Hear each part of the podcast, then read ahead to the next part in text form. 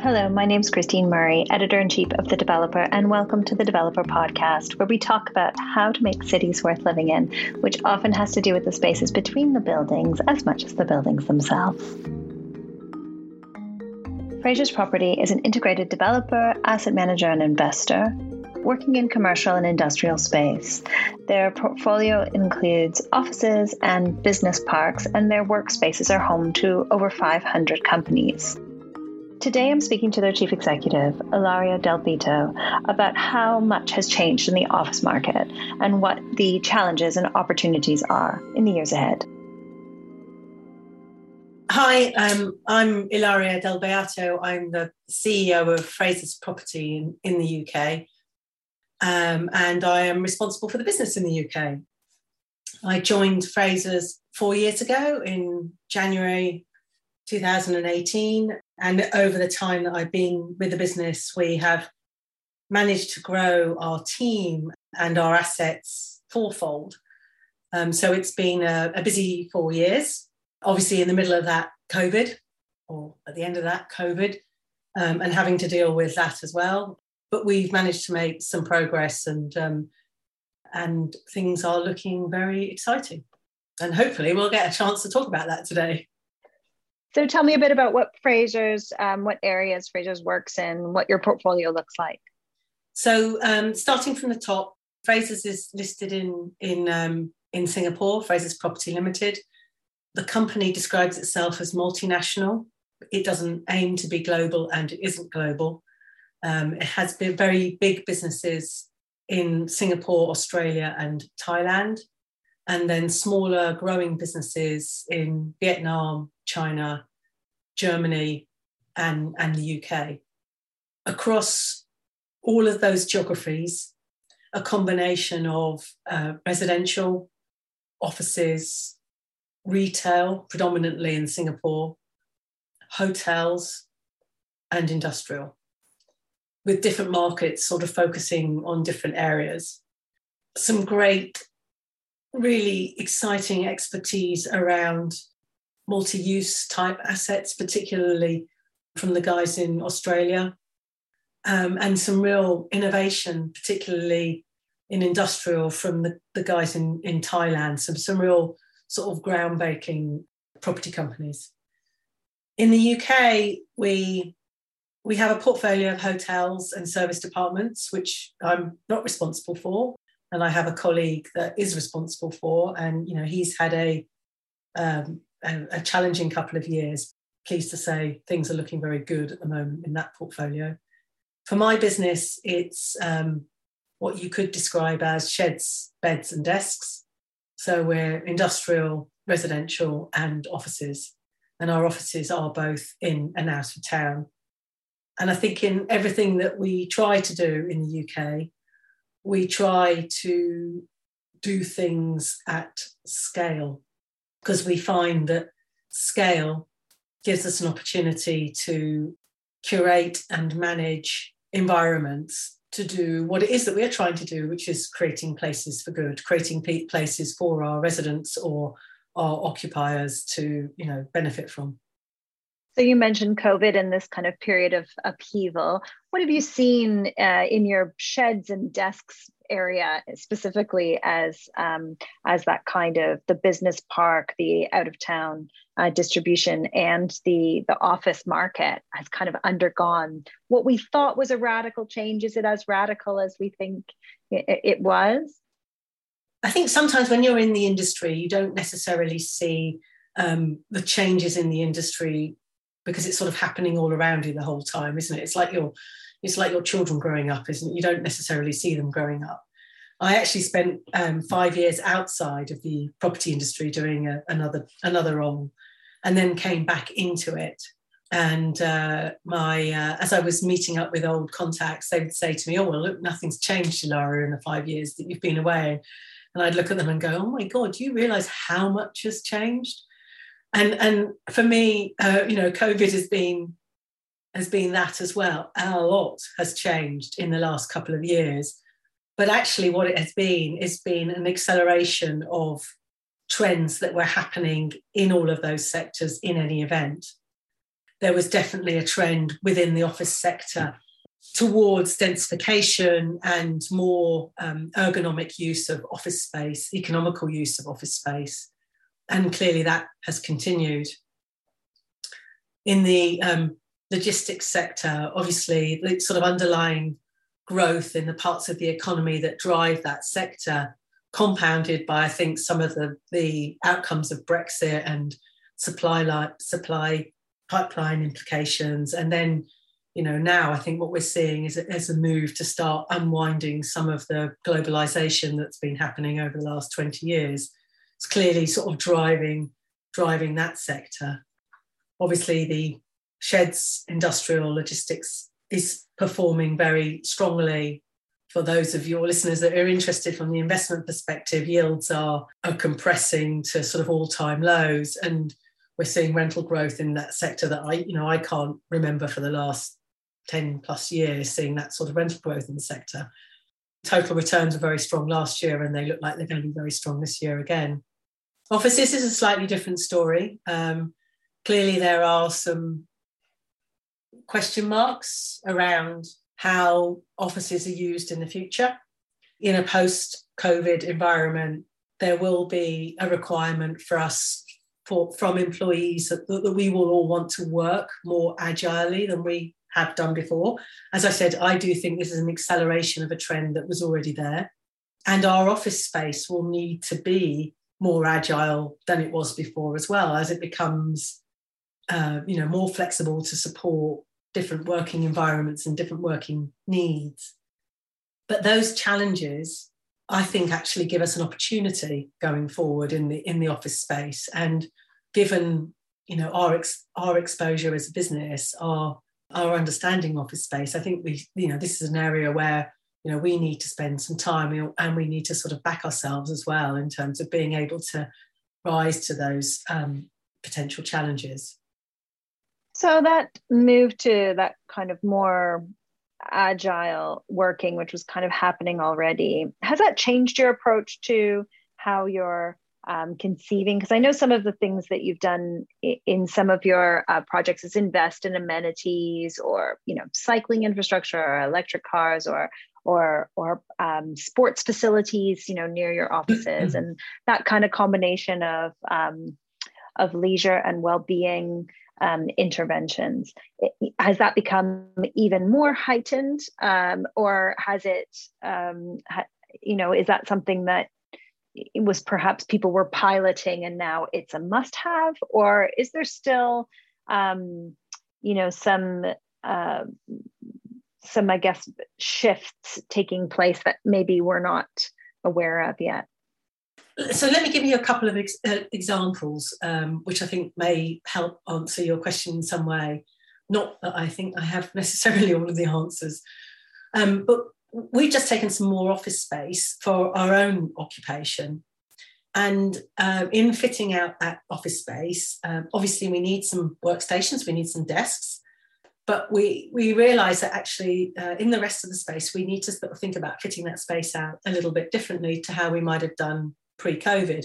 So rather than ramming in as many desks as we can and creating a big open plan space, actually we are putting less desks in, creating more meeting rooms, more collaborative spaces, more telephone points, better technology. The technology has to work really, really well because you know when you get into the office and you're doing a meeting where you've got you know members of your team working from home, dialing in for the meeting, and then surrounding you or your advisors on the phone or in the room or whatever. You need the technology needs to work really well. So we've spent a lot of time making sure that the technology is really slick and it works really well. Um, and creating those spaces where the technology works well within those spaces. And, and, and that can be simple things like meeting rooms with good soundproofing. Um, so you can, you know, you can go in as a team and have a meeting and not worry about getting disturbed from what's happening outside of your space. But creating a sort of also an open plan collaborative space, which has become sort of multifunctional. So you could you could end up having a couple of breakout sessions up there or a, a large breakout session or a, or in fact a social event that I can see that there's some real, there's going to be some real benefit to that type of space. So we've thought about our own space much more creatively than we had done in the past to try and make sure that it it's a place that people want to work. Because obviously part of our role here uh, both as an employer and as a to use an old fashioned phrase a landlord or a property owner is to try and make spaces create spaces that help employers attract and retain talent. So you know you've got to be able to pull people into that space and they want to be there so that's what we've done with our own space in the business parks um, and we have across the uk um, six business parks all of which as i said we have um, scale and by scale i mean they are all upwards of 500,000 square feet across a combination of office, industrial, R&D type, workshopy type space. So all sorts of different types of space. And they are all in significant single ownership. So in other words, we can we can control them. And that's really important because you need to have scale and you need to have single ownership to enable you to do what you want to do, to create the amenity, to create the placemaking, and thereby sort of creating those places that hopefully employers want to be and employees want to come and work. So what we've done at, at Winnersh Triangle, which is a business park that we own on the outside of Reading, and actually we started this journey after we bought the business park four years ago, so way pre-COVID, was we invest we started investing in the amenity. And what that meant initially was some really simple stuff landscaping, um, making sure that the landscaping was up to date.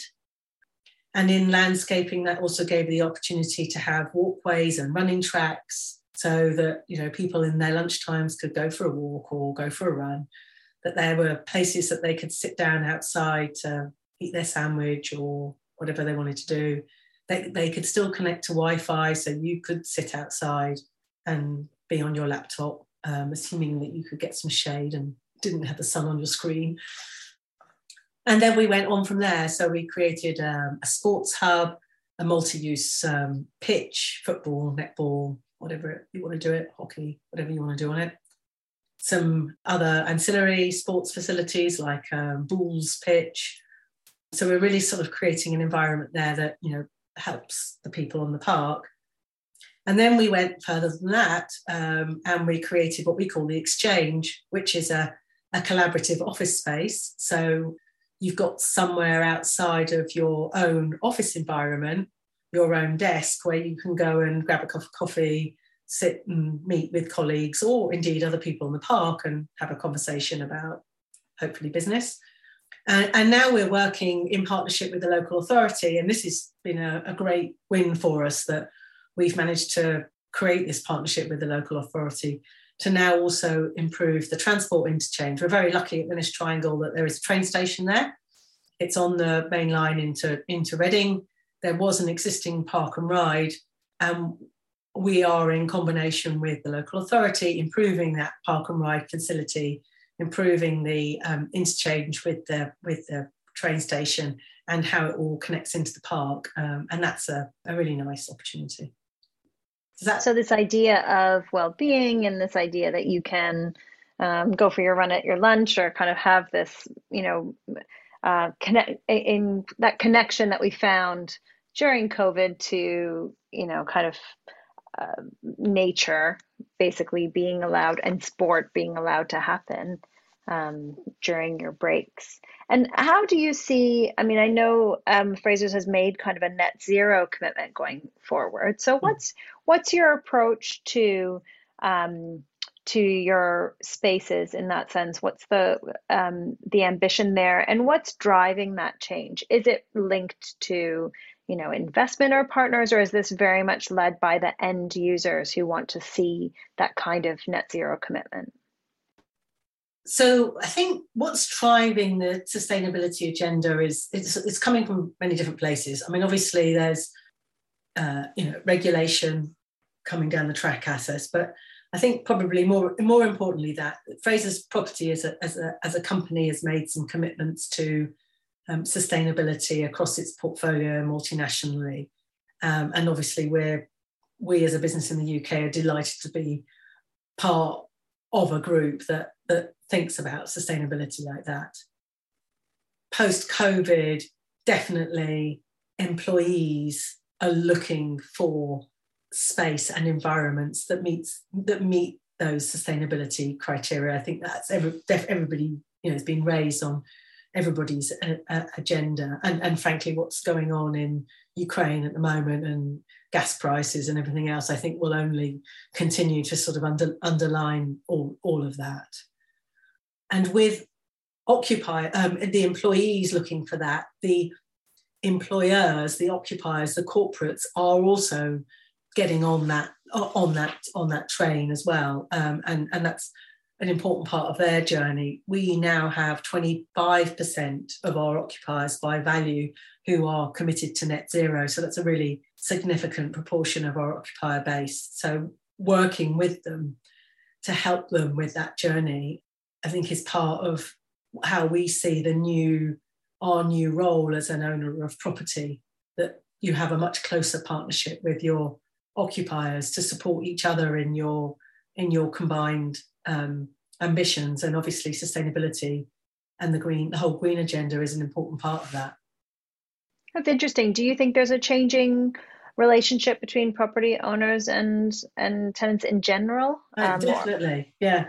I mean i think we think as a, a frasers property uk that there has to be a different relationship between property owners and tenants um, and in fact the way that that we manage our our properties, our estates, is that our asset managers are on the estates. They're located at the property because we want them to be close to the tenants, the occupiers, and the employees. So they have that close relationship. They understand what it is that people need um, on the parks, on the estates, in the properties. Um, so, yes, absolutely. There's definitely an evolving relationship and it has to be a closer partnership than it was previously. I think a world where you know, as a old-fashioned landlord, you collected the rent once a quarter is is not the world of the future. It's not the way we think about it. Definitely. Does that respond to um, growing demand for property more as a service? Has that come out of, you know, or is that linked to changes in in tenancy agreements? You know, are people thinking on a more short term basis, so you need to retain them more more actively? Yeah, I think um, undoubtedly tenants tenancies are shorter.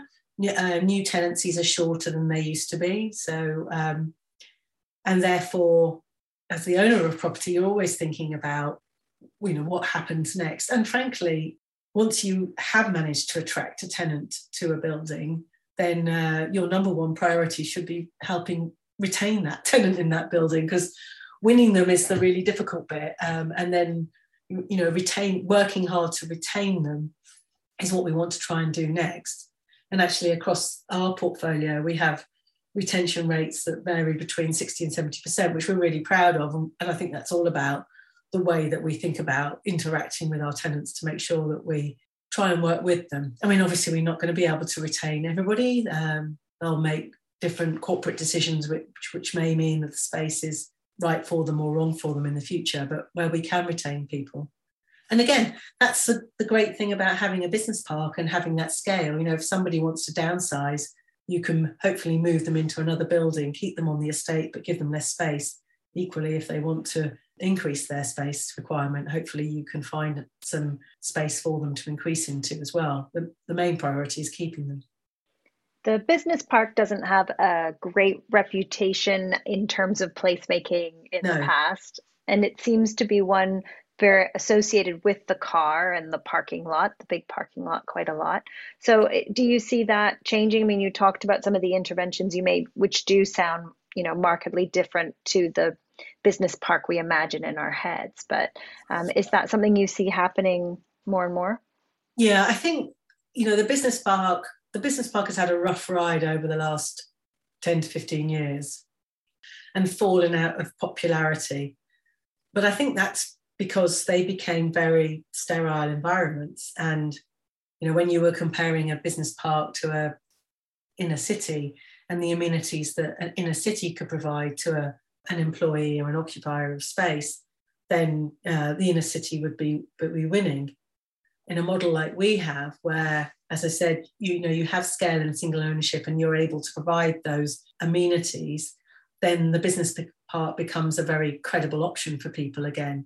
And actually, some of the benefits of being out of town, having some space envir- around you, um, for a lot of people driving to work, hopefully in the future, more and more people driving in their electric cars is actually a really you know sustainable way for them to achieve their commute into the office.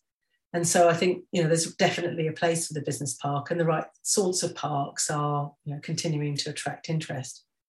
Is that somewhere that you're looking to increase um, residential as well? Are you bringing residential into those business park environments, or is that not something that you're doing at this stage? We haven't done that, um, although we we do own a business park outside of Birmingham, which has sort of residential, recently built residential all around it, and a previous owner had done that. It, I, actually think it works quite well. Actually, um, we at the moment haven't had the opportunity to do that but I think we would look at it if we if we could if we did have the opportunity. I want to talk about sheds, which also have a bad reputation in terms of placemaking. But as you said, it's a huge growing area. And in fact, we're seeing logistics coming into the city center onto high streets. We're seeing them popping up kind of everywhere. And even, um, you know, shops that formerly had good high street trade effectively becoming logistics hubs for their own businesses. But I mean, what, what do you see um, from your perspective? Uh, I mean, you talked about it being kind of a, a place where you're seeing um, lots of return on investment. Um, but in terms of where that that sector is is going and whether you know it's becoming more hub and spoke or it is you know in need of these giant spaces we talk about the shortage we hear a lot about the shortage of warehouse space and logistics space all the time um, and i think maybe we haven't really had a conversation about the urban design or successful planning of those spaces and what you know what that means to integrate that into um, to communities or cities or or out of town locations. There's a lot of demand and it's being driven by different parts of the economy. And as i said a moment ago i think there's some uh, fallout from brexit and supply chain issues which are driving it even further and also some sort of new technologies as well you know particularly around um, sustainable, renewable type technologies as well, which are again sort of driving the sector.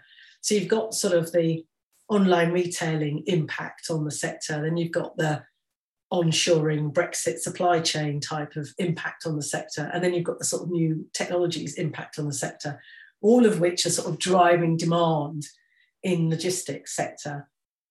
I would say the planners are working quite hard to you know try and manage that demand and but there's definitely more that we need to do and we will need to do and i think as as those um, those developments sort of creep into the edges of our cities as well exactly as you say how we sort of integrate that with our city infrastructure is going to be more and more important so in other words we have we need to do some work on it basically we need we to do. figure out how we, we integrate this these large uh, this need for storage and this large storage um, capacity. Where, and then I don't know about where you live, but where I live in, in southwest London, any traditionally what would have been used as light manufacturing or last mile type delivery um, space has gone and it's being redeveloped as residential.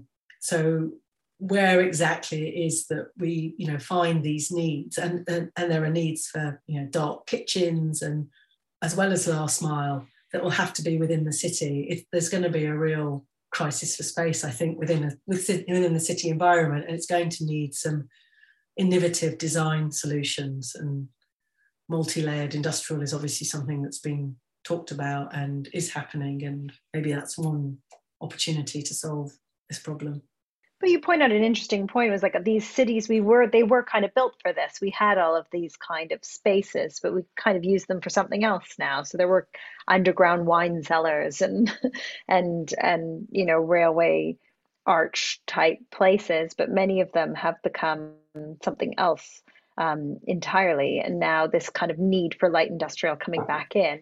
Um, do you think that you know we spend enough time? You know, uh, we have the kind of a, a I mean, individual property owners, you think probably quite hard about the mix and the and the future of your plot of land, but you know, we don't really necessarily have that kind of city planner who is really thinking about how these pieces, or maybe the landscape is changing so quickly that it's just really difficult for planners to keep up with that kind of mm. uh, mix and need that is not my area of expertise. I'm not.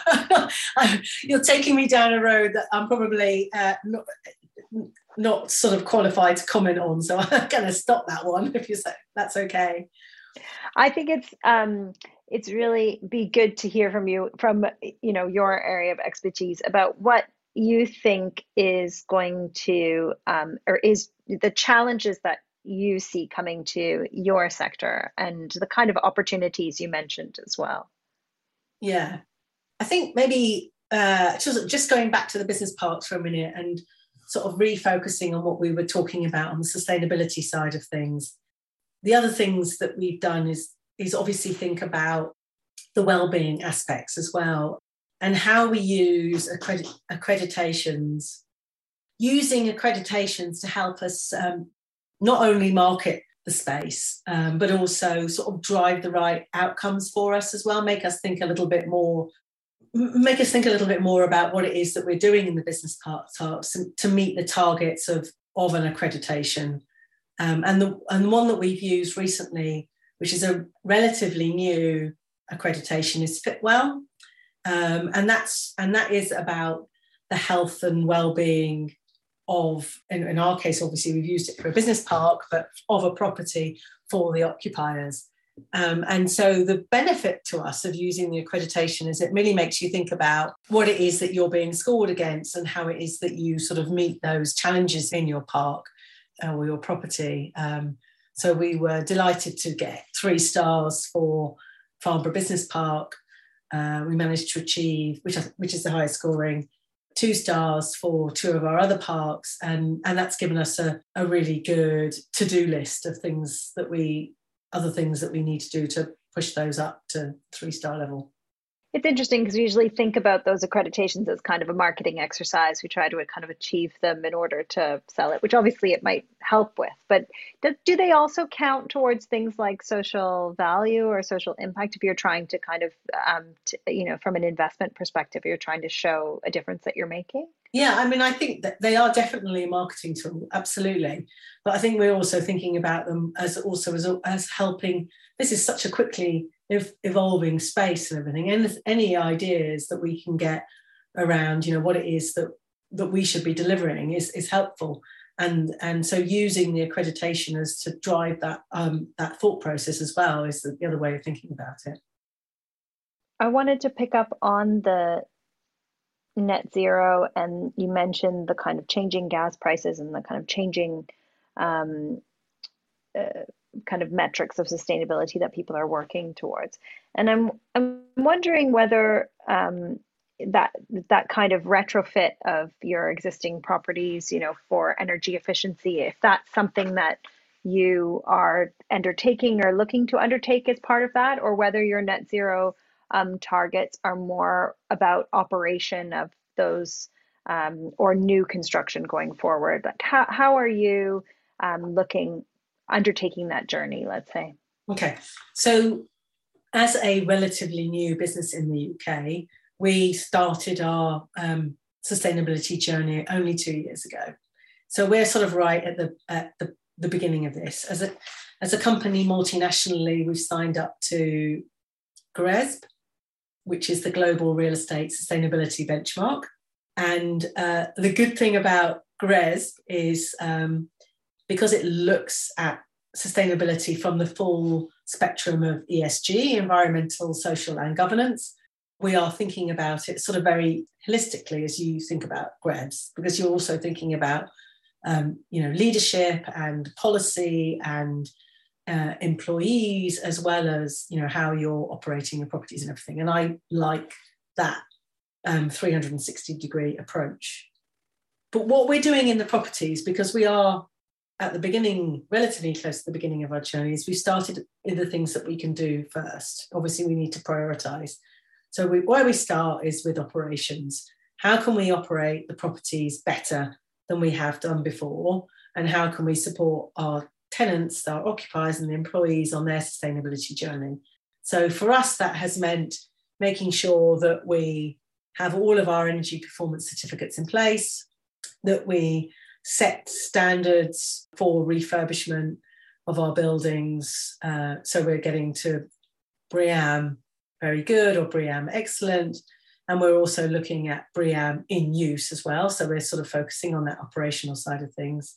Uh, we've made a very significant commitment to um, solar panels across our portfolio. So we're we're now in the process of um, fitting solar panels across various buildings in the portfolio um, and uh, creating quite a significant renewable energy stream as a result of doing that.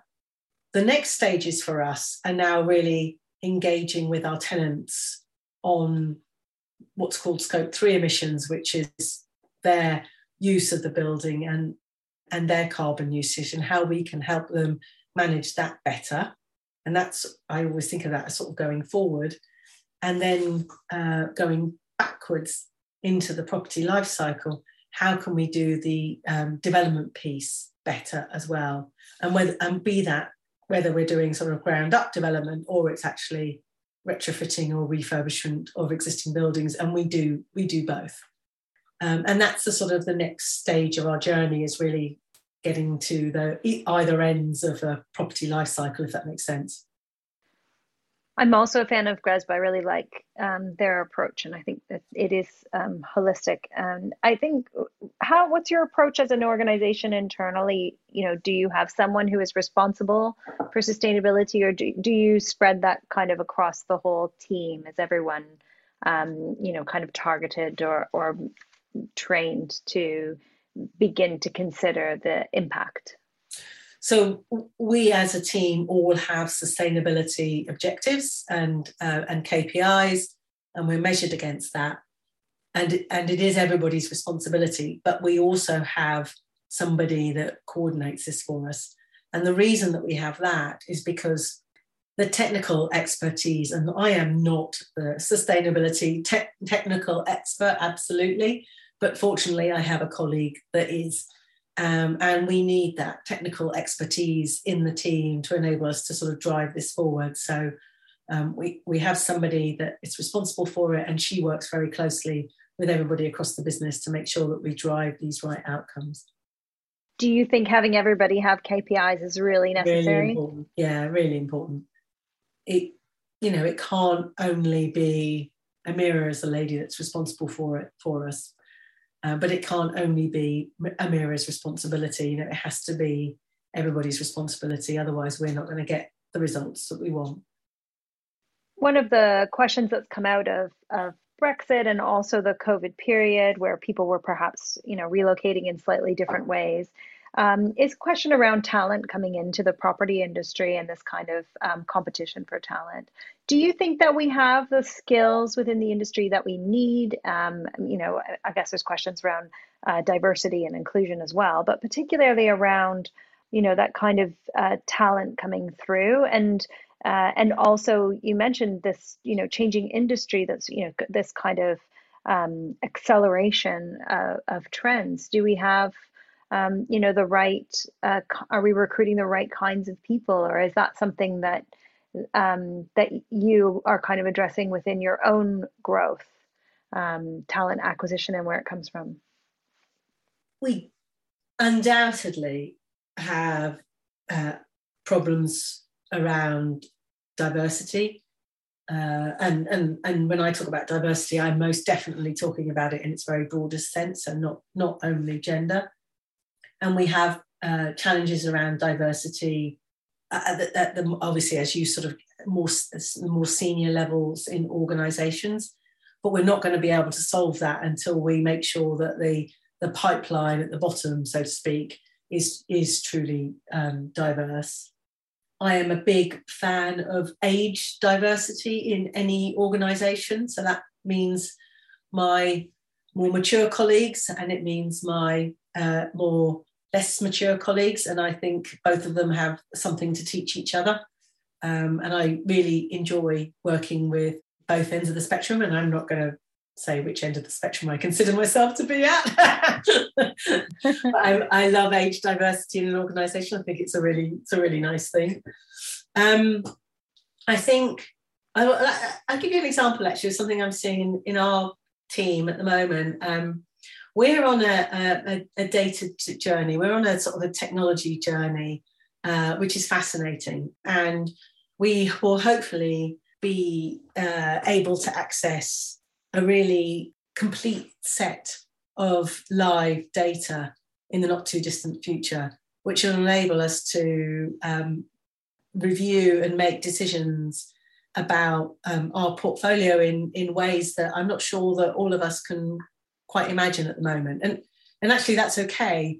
I don't think we need to be prescriptive at this stage about exactly what that data is going to do for us, but being sort of open minded enough to understand that this is this is a, a, a big new area for us and um, and having that data and being able to um, manipulate it and use it to make informed unemotional decisions about what we should be doing in the portfolio to uh, maximize whatever outcomes it is that we're striving for um, I'm, I'm really ex- excited about that and it is a challenge for us all to think about data in, in, a, in a different way and I, I think that's just one example of I think how we have all got to evolve as an industry. And so I'm I'm sure there are areas where we'll need to employ more people that understand um, data and how to manipulate data better.